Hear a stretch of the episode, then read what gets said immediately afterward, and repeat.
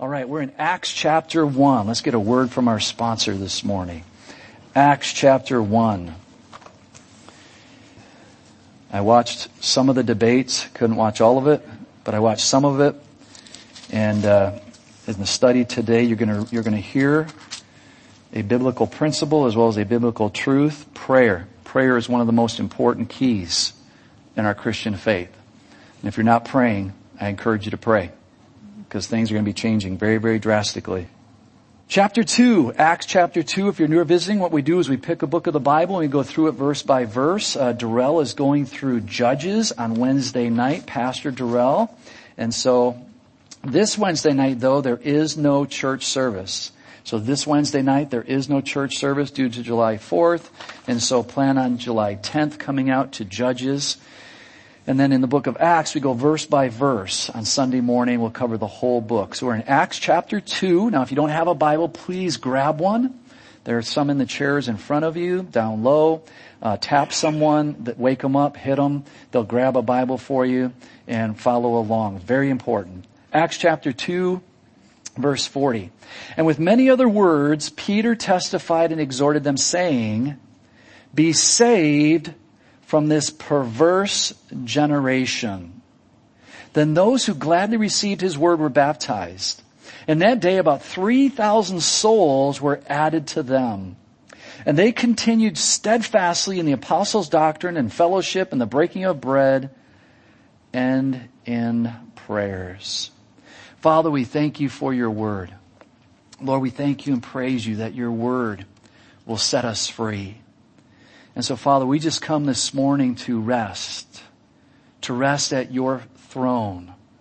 We bring our anxieties, our worries, our frustrations, our concerns, our joys. We, we bring them to your throne right now. And we ask for your Holy Spirit to bring a calmness to our minds, to our hearts, that we might hear from heaven these principles. Father, I pray for the gift of teaching and that you will be glorified in and through your word this morning in Jesus' precious name. Amen. Well, you know, Peter, if you're newer or visiting, Peter has been proclaiming an Old Testament truth, an Old Testament truth to the soon to be New Testament church. Now we could say the 120 roughly that were in the upper room were the church as well because they were. But the church is going to really explode this morning as we look at these verses here. But Peter, this is very, very important.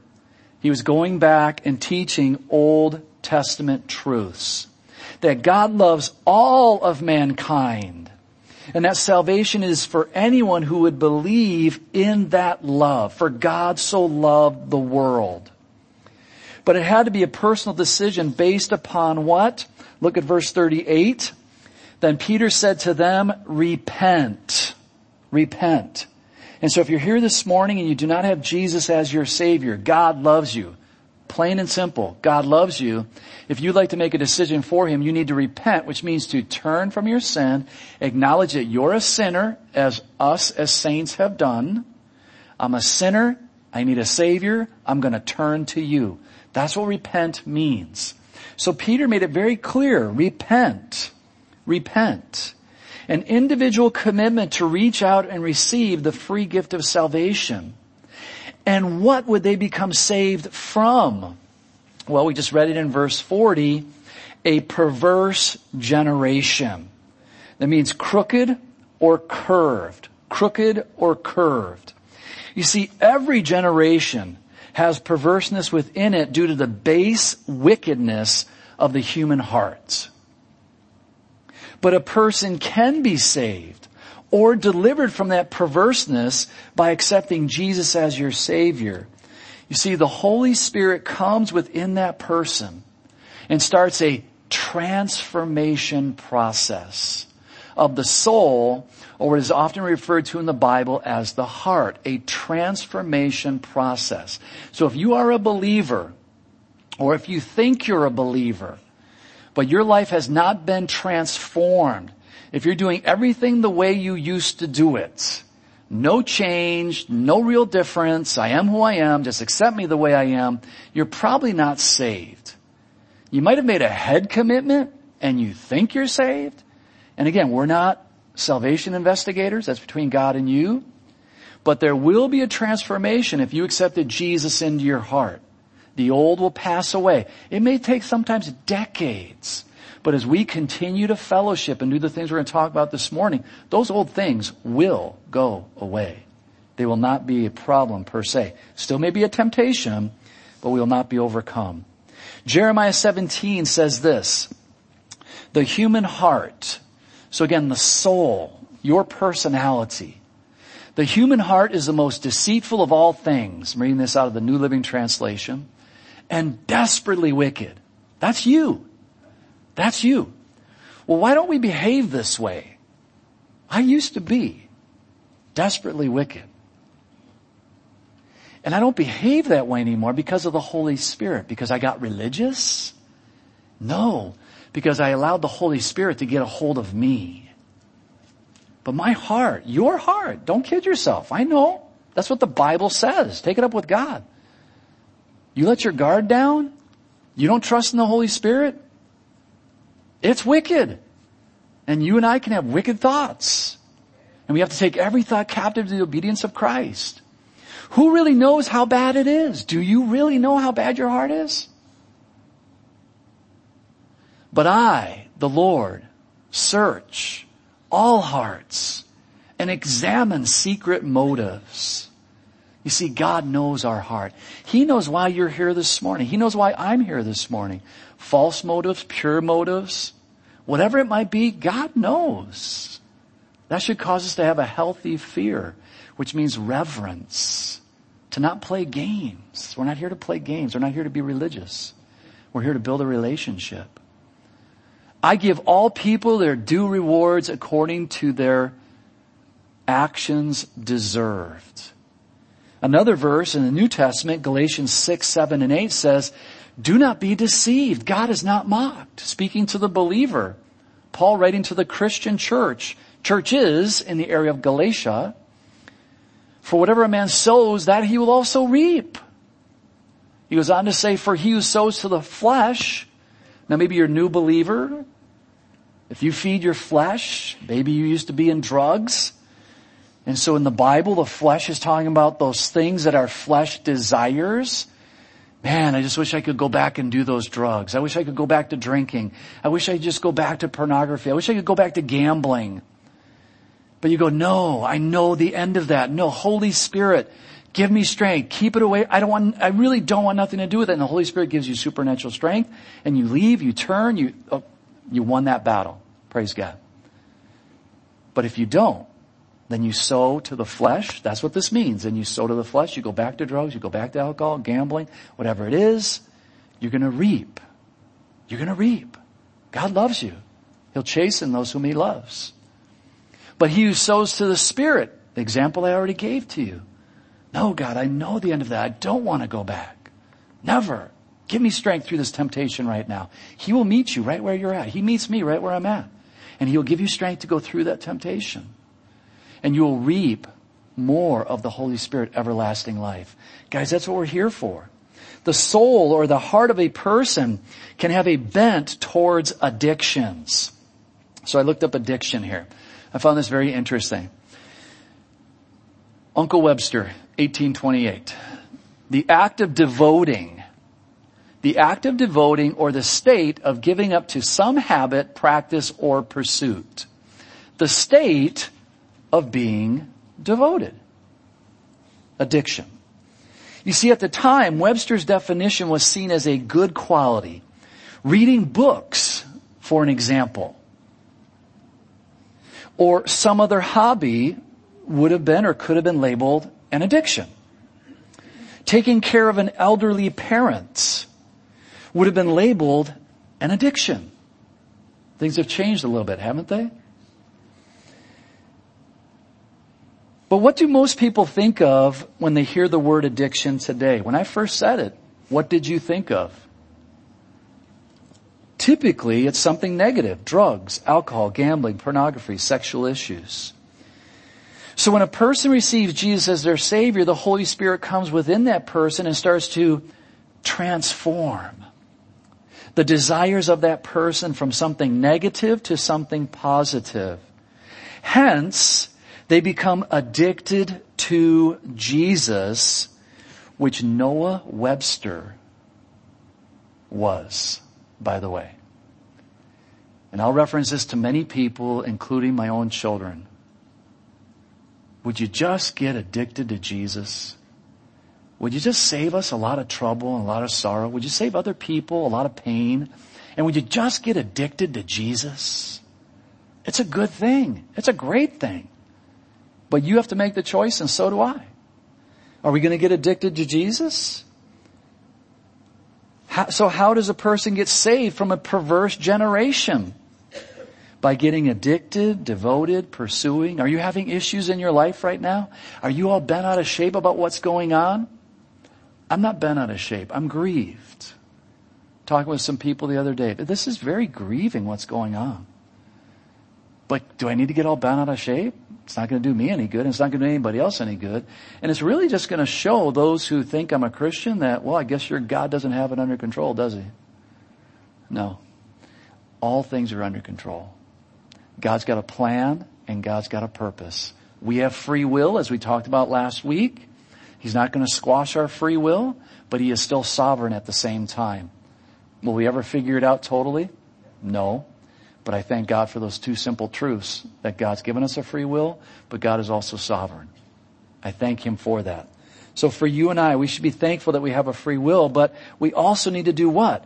Even as believers, get addicted, devoted, pursuing after Jesus and His ways. Verse 41, Acts chapter 2. Then those who gladly received his word were baptized.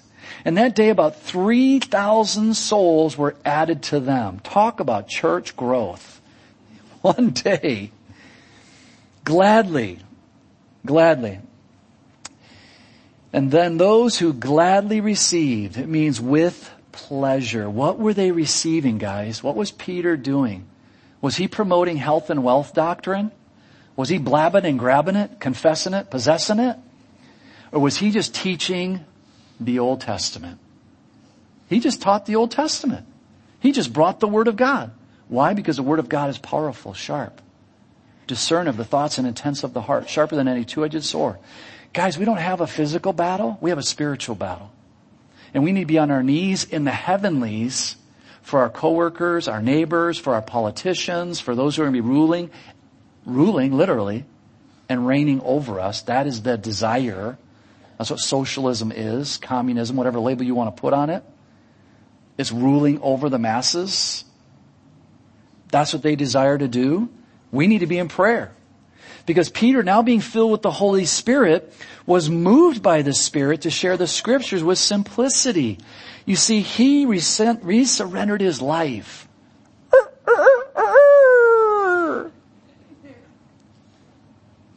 Just 50 days earlier, guys. He was in the courtyard just 50 days earlier. I'll never deny you. I'll die for you. What did he do three times? I don't know him. Never knew him. Don't know who he is. The scripture even say that he started to curse.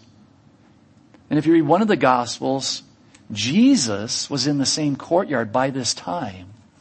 And after the rooster crowed, Jesus looked at Peter and Peter looked at the Lord. My flesh failed. I said I wouldn't. But now he's filled with the Holy Spirit. He's resurrendered his life. I'm waiting in the upper room. The Lord said to wait. I don't know how long to wait. They didn't know it was going to be 10 days. But they waited and they were praying and they were going to the temple to pray. They were doing life. And he resurrendered his life. God, you'll never be able to use me again. Lord, you'll never be able to use me. No, he, he wasn't having a pity party. He sucked it up.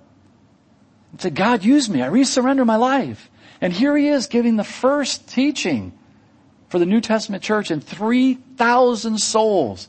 So if you're in that situation where you think you've blown it, you've gone too far, you've done too much, blah, blah, blah, blah, blah, don't have a pity party. Get over it. Take it to God. Confess your sin. Ask for more of the Holy Spirit and He will use you. Resurrender your life. And God used him. Simple question as we turn to Psalm 16. A simple question. Do we gladly receive, take pleasure in the Word of God? Now as a group, you're here. So I, I believe I can answer this for you. I, I, think yes, you're here. You're obviously here. So you're glad. You, you don't have to come here. You can be doing so many other things. So I, in a sense, yes, you're glad. But let's make it very, very personal. Not just on a Sunday morning, because we could be coming out of tradition. We could be coming out of obligation or duty. But let's ask, let's make it very personal. Do I gladly receive, do I take pleasure in the Word of God? This is what these people were doing, these 3,000 saints now. They gladly received it.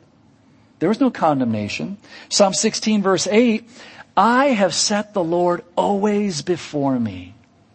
Because he is at my right hand, and you remember the right hand in the scriptures is, is signifying of strength. Because he is at my right hand, I shall not be moved. In other words, not my right hand is strong, it's because the Lord is at my right hand. He is the one that is strengthening my hand of strength. I shall not be moved. You, verse 11, show me the path of life. In your presence is the fullness of joy. At your right hand are pleasures, and those word pleasures there are delightful. Delightful. What do you consider delightful? Delightful forevermore. At your right hand are pleasures forevermore. Psalm 119, 103 says, How sweet are your words to my taste, sweeter than honey to my mouth. Isn't that awesome? We could pull out so many other scriptures, but I just want to pick out a few for you. And ask yourself that simple question. Do I gladly receive, do I take pleasure in the Word of God? Allow the word to become a pleasure in your life. If you say, no, I don't, I want to encourage you to allow the Holy Spirit, because you can't do this through the flesh, but you can do it by resurrendering your life. Allow the Holy Spirit to use the Word to become a pleasure in your life. And you will be amazed at what the Word will do through your life. That's what take, that's what's taking place in Peter's life. He's quoting the word, he's quoting the word, so he allowed the word to do a work in his life, and now the word is doing a work through his life. It's exactly the same for you and I today, guys. For you and I today. You see, God never gives up on anybody. And we can now look at Peter as a great example of what the Spirit can do in the life of the believer. 3,000 people were baptized. Now, if you've been to Israel, and we are going to go in March of 2021, I'm getting quotes right now, so if you'd like to join us, it's going to be about $4,000 out of New York, most likely. Includes everything. But if you've been there, you'll remember on the southern steps, below the southern steps, there are all these pools or that they've uncovered. And what they were was that was where they would get ceremonially washed cleansed before they would go into the temple. So most likely Peter is not in the upper room and 3,000 people are trying to get packed into this upper room.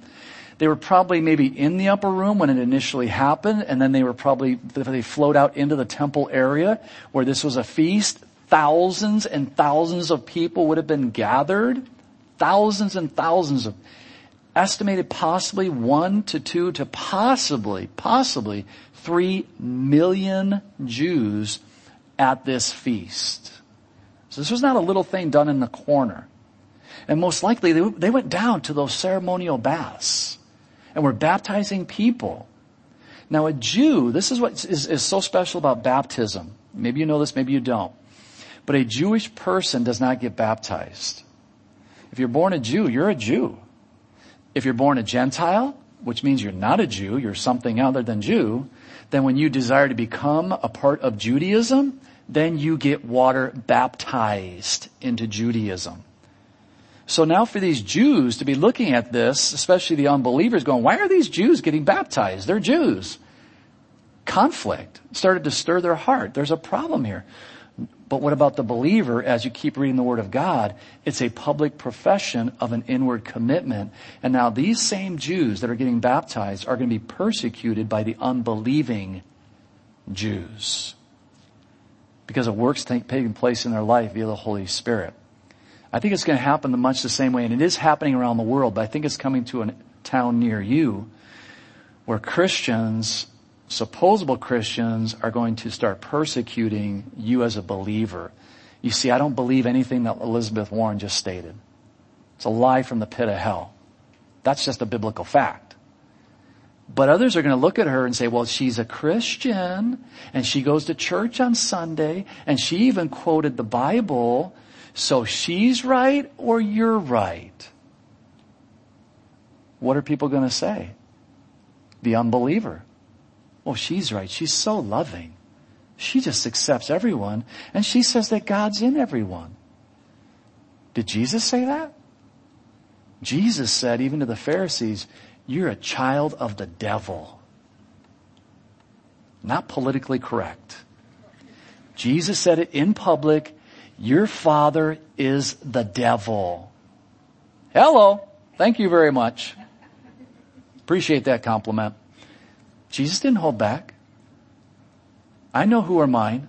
My sheep hear my voice and they follow me. So we follow the ways of the Jesus of the Bible, not the ways of the Methodist Church, the Catholic Church, Islam, Buddhism. Put whatever ism you want in there. We don't follow that. We follow the Bible. And if it's in the Bible, that's what we believe. If it's not, then we don't. It's very, very simple. So for you and I, we have to make sure that we're focused. I mean, could you imagine the excitement of the disciples as well as the dismay of the religious authorities? You know, it would have been pretty hard to dismiss a group this size. They dismissed the 12 disciples. Ah, you're nothing. This is going to come to nothing. So they were baptized and our next verse shows us what the church started doing. By the way, is so vital for every believer even to this day. You see, when a Christian, when a believer does these four principles on a daily and regular basis, they will see their life changed drastically for the better and forever. They could also have a very positive influence on others, as we read verse 42. And they, who are the they? The 3,000 souls. The church now the church. So the church, they who gladly, uh, and they continued steadfastly in the apostles' doctrine and fellowship, in the breaking of bread, and in prayers. In this verse, there are four basics that a Christian needs to implement into his or her life. Yes, I said needs. Needs. Not out of a demand, not out of duty, out of devotion. Because sometimes when we hear that need, you need to do this in a church setting, it's kind of like, well, who are you to tell me what I need to do? I'm not telling you. I'm teaching you the Bible. You want a healthy life? Then you need to do these things. If you don't, then don't. Fine. It's your life, not mine. Your deal. I found this to be true in my life. Praise God. I found it to be true in many people's lives. For those who come into my office for counseling, I will ask them these four things straight up. And most of the time, the answer is zero, zero, zero. Z- well, no, I do go to church on Sunday, so I get some points for that. And zero. What's the zero? If you take four and divide it into 100%, what do you get? 25%. Okay? So as we're going over this, go ahead and grade yourself. Give yourself a little pop quiz and see how you do. Not out of guilt or condemnation. That's, we're not here for that. So don't even try to go there. But you need to, I need to, we need to self-evaluate ourselves. If we don't, we end up going down a road that we shouldn't go down. Guys, if you're off one degree, if you're off one degree and you leave San Diego to go on a cruise to Hawaii and you're off one degree, one degree is not a big deal, is it? On a cruise ship? Is one degree a big deal? By the time you get to Hawaii, Hawaii does not exist. You don't see it. It's nowhere. And you look at the cruise director and say, you lied to me. There's no islands out here. What are you doing? Oh, I'm so sorry. We were just off one degree. Did you really want to see Hawaii? Did you pay to see Hawaii? Oh, I'm so sorry. Too bad. Guys, one degree. One degree. So as we as Christians, if we're off one degree, so what are those four things? Studying the Word of God, fellowship with like-minded believers, breaking bread, which means basically attending a Bible-believing fellowship with others, having communion, and praying with other believers. You see, as we look at each one of these individually, we find a basic yet complete way of life for the believer in Christ Jesus. So let's look at the first principle and review the scriptures. Acts 2.42, it says, and they continued steadfastly in the apostles' doctrines. What would the apostle doctrines be? What would they be? Old Testament. Peter's already showed us that. As he preached, he referred back to the Old Testament scriptures. So for you and I today, that would be we should be reading from Genesis to Revelation. And I can hear right now somebody going, yeah, but Numbers. Yeah, but Leviticus. Man, there's phenomenal stuff in those books. If you're not reading them, you're missing out. You're cutting yourself short. Do not cut yourself short. Matter of fact, tomorrow, July 1st, we start Matthew again if you're, if you're doing the daily reading that we offer the church, there's a lot of daily reading, so whatever works for you, but our daily reading is, is in, by the agape boxes attached to them. And we start Matthew 1-1 again. If you've been doing it, January 1st, you started Matthew 1-1. Yesterday, or today, we finished up Revelation 22-21. Tomorrow we get to start all over again. Praise God. I'm excited about that. You'll read through the New Testament twice, Old Testament once with a daily reading schedule. Goes back to the question, do you delight in it? Oh man, I gotta read Matthew 1 1. Matthew chapter 1 again. Ah. Oh. That's my attitude. I'm like, man, this is exciting. We get to see it all again. Jesus and the devil. And Jesus wins. Man, it's exciting, guys. So I encourage you, read from Genesis to Revelation. Because doctrine, doctrine is extremely important. After what I read, do you think doctrine is important? Anybody, let's see a show of hands. Do any of you think Elizabeth Warren and her doctrine that God is within everyone, no matter who they are, do you think that doctrine is correct? How many of you think the doctrine, and don't say this for me, say it because you know your Bible, and if you don't know your Bible, then don't raise your hand. But if you know your Bible and you can say for sure, yes, then raise your hand for this. How many of you believe that she is absolutely incorrect?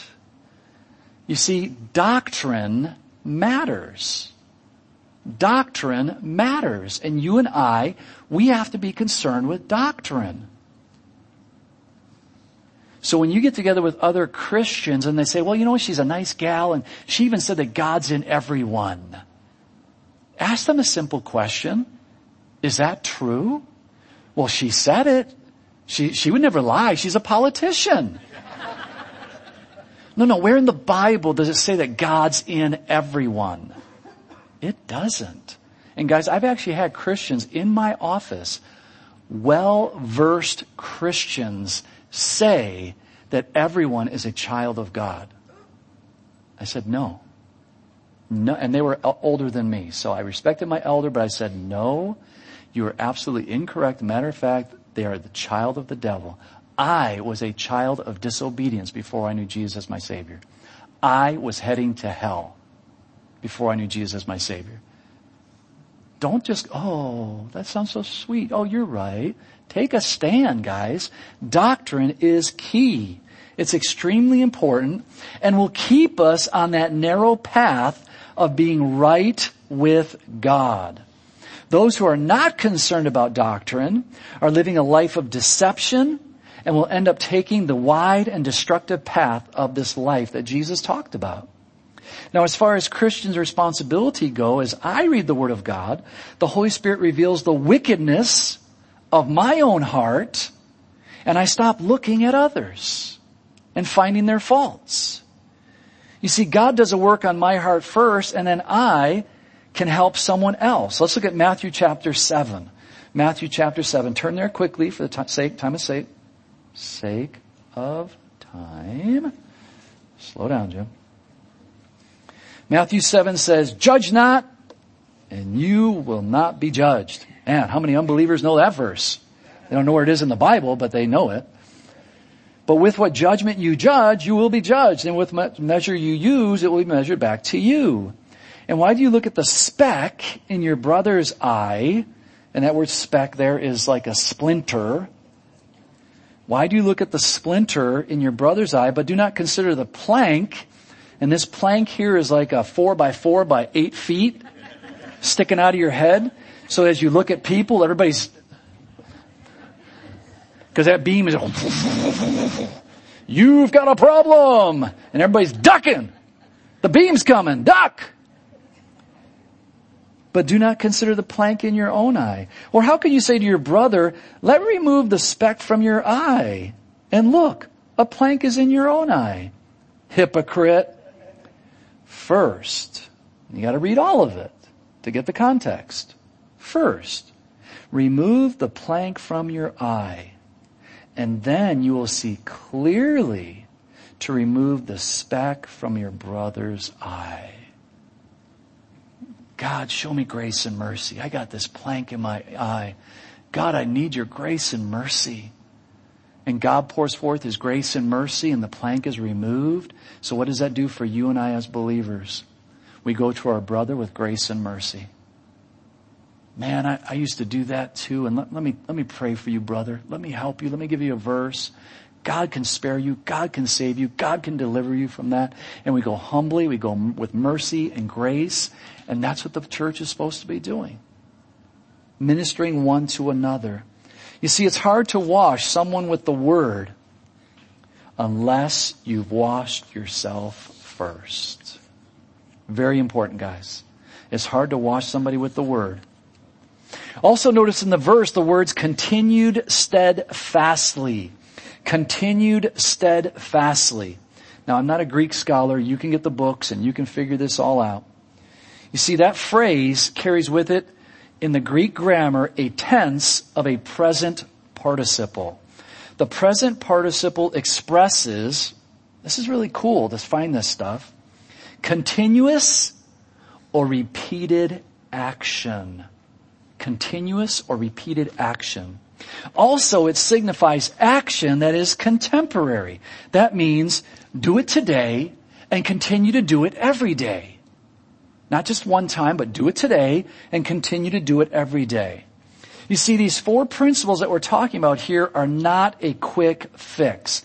So many people come into the office and they want a quick fix. Make it better now. Let me tell you right now, I don't have a magic wand in my closet or desk drawer. I just have the Word of God. Just, right? And the Word of God will correct everything. But are you willing to surrender to the Word of God? Very, very important. You see, do these next three months and everything will be okay. You see, no, it's a lifelong commitment. There is no quick fix. And it's quite clear in the Word of God that God calls us to a life of discipline. Ooh, there's another word we don't like. Discipline. This is one of the problems in Christianity as well as the general public that we face in this microwave age that we all live in. How many of you are still doing your New Year's resolutions? You don't have to raise your hand, but if you're doing them, just want to throw that out there. How many of you did it for a week? we break them really fast.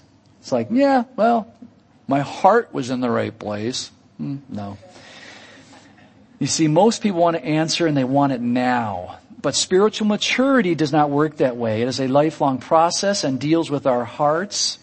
And that's why I read my Bible on a regular basis. It deals with our hearts on a daily basis. You see, every day we are faced with choices and decisions. Every day our hearts and minds are pulled in various directions.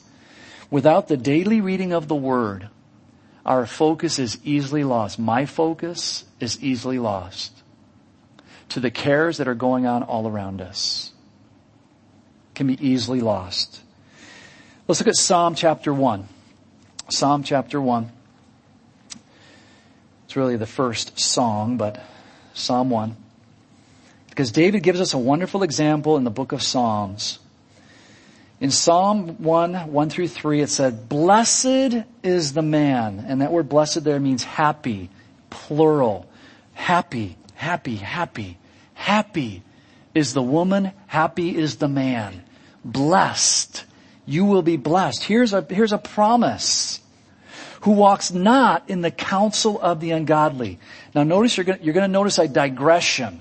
Not a progression, but a digression. I call it a digression anyways, in verse 1 here. Who walks not in the counsel of the ungodly, nor stands in the path of sinners. So we've gone from moving to now standing still, nor sits in the seat of the scornful.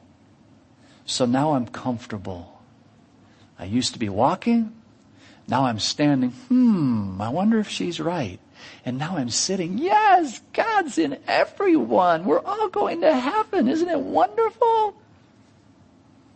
Loving people to hell is what she's doing. Loving people to hell. No, we're not called to do that. But, verse 2, his delight is in the law of the Lord, or you could say in the word of the Lord. The word law there, you could substitute it for word, totally appropriate. You're not changing anything, because that's what it's saying. The law is the word of the Lord. But his delight is in the law of the Lord, and in his law he meditates day and night. Now here's the physical example. He shall be like a tree planted by the rivers of water that brings forth its fruit in its season, whose leaf also shall not wither, and whatever he does shall prosper. David gives a beautiful illustration of a tree. Now ask yourself, how does a tree mature and create shade or fruit for others to enjoy? How does that happen? Time, time, and more time. You see, as Christians, we develop in the same way. We take time to mature into the man or woman that God desires us to be. It's not instant maturity at all. But again, how do we know what God wants us to be if we're not in the Word of God every day learning about our biblical faith? You see guys, this is doctrine. It's our biblical faith. We will not find that answer anywhere else except in the Word of God.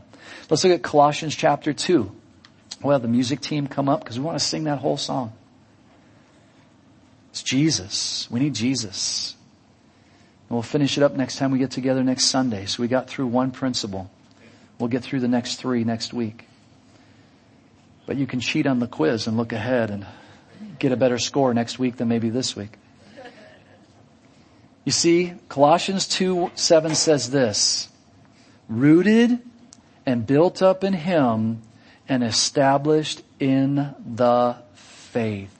Guys, that's why we're here this morning. Not to hear a bunch of jokes from the pastor or life stories or antidotes or this or that. We're here to be encouraged and strengthened, maybe even to get a kick in the pants. To get it in gear, to get rooted and established in the faith and then to pour that into the next generation of college age students, of high school, of junior high, and of the little ones. Because if we don't, Elizabeth Warren and others like her are going to get a hold of them, as they are doing right now, mandatory training in kindergarten in California, mandatory homosexuality training in kindergarten.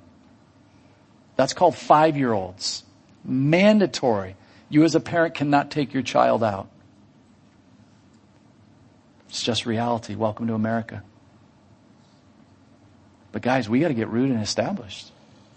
Is, our, is our, our politicians going to run the, run the church? As you have been taught, abounding in it with thanksgiving. Beware lest anyone cheat you through philosophy and empty deceit. Vote for me. I'll give you free health care. I'll give you free college tuition. I'll give you free everything. Don't know who's going to pay for it, but I'll give it to you. Just vote for me. More millionaires in Congress now than ever in the history of America. More millionaires now in Congress than ever before. Yeah, they're suffering. Beware lest anyone cheat you through philosophy and empty deceit. This is especially for the next generation. Especially for you younger people. If you're 18, you're going to be able to vote. You better be reading your Bible so you know how to vote. Beware lest anyone cheat you through philosophy and empty deceit according to the tradition of men, according to the basic principles of the world, and not according to Christ. Guys, I know most of you are here because of Christ. And I just want to encourage you and say, I commend you for being here. Commend you for sitting through a study. But I don't, I don't want us to become complacent and say, well, you know, if that's through a study, that's pretty good. So take four, divide it into a hundred. What do you get? 25%. And then you self-evaluate yourself. Am I reading the Bible? Am I reading the Bible? Am I fellowshipping with other like-minded believers on a regular basis? This is not fellowship. This is a Bible study. This is discipling. This is my time to disciple you. So this doesn't count as fellowship. Am I fellowshipping with like-minded believers? Am I on church on a regular basis? So at least once a week, hey, you guys got 25%. Ching! Alright, I can check that off. And am I in prayer? Am I praying with other like-minded believers on a regular basis?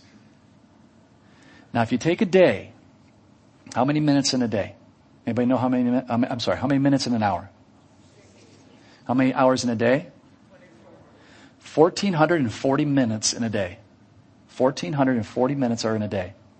So if we take 1% of the day, we could say it's less than 15 minutes. So let's just round it up and we say 1% of the day is 15 minutes. And I came to church, so I get a score of 25%. I always burst everybody's bubble with this. I go, really? You get 25%? that is so good. Let's talk about that. Because how long are you at church? And I go through what I just did with you and all of a sudden they go, 6%. I go, yes, yeah, 6% of one day. How you feel about your score? I think I'm failing. Yeah, I think so. But God still loves you. And that's why you're doing what you're doing. Guys, it's really simple. I'm, I'm sorry it's that simple, but it is that simple. If you give God the time, He'll take care of the rest. But you have to surrender. I have to surrender every day. You have to surrender every day. Father, we thank you and praise you for this time. And Lord, I thank you that you give us these simple little tests. Because we can get into a mode where we're above. We've got it figured out. We've arrived. I don't need to do those things. No. Nobody arrives. No believer arrives until they take their last breath and then they arrive in heaven. So Father, stir us, provoke us unto love and to good works. Help us to do self-evaluation in these wicked days, in this perverse generation, just perverse. But this is not new. Paul had to teach the church in Corinth, stop having sex outside of marriage. Stop bragging about it. It was a perverse generation then. Wicked hearts.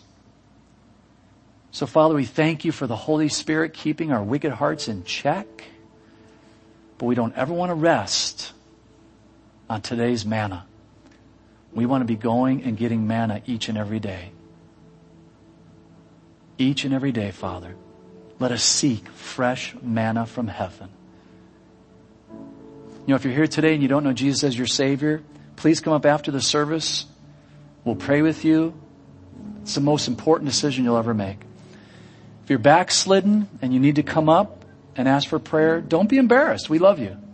Nobody else is going to give you a quiz. That's your quiz. But if you need prayer, you come up after the service, resurrender your life. There'll be men and women up here to pray with you, to encourage you, to strengthen you. There's no conviction, there's no condemnation in Christ Jesus. But if the Lord's rebuking you with His word, then accept it, suck it up, come up, get prayer, repent. It's that simple. Why don't we all stand, guys, and really belt this song out like you mean it. When I, when I have nothing, when I have nothing, I have everything because I have Jesus. You can do the whole song, right? Amen. Great song.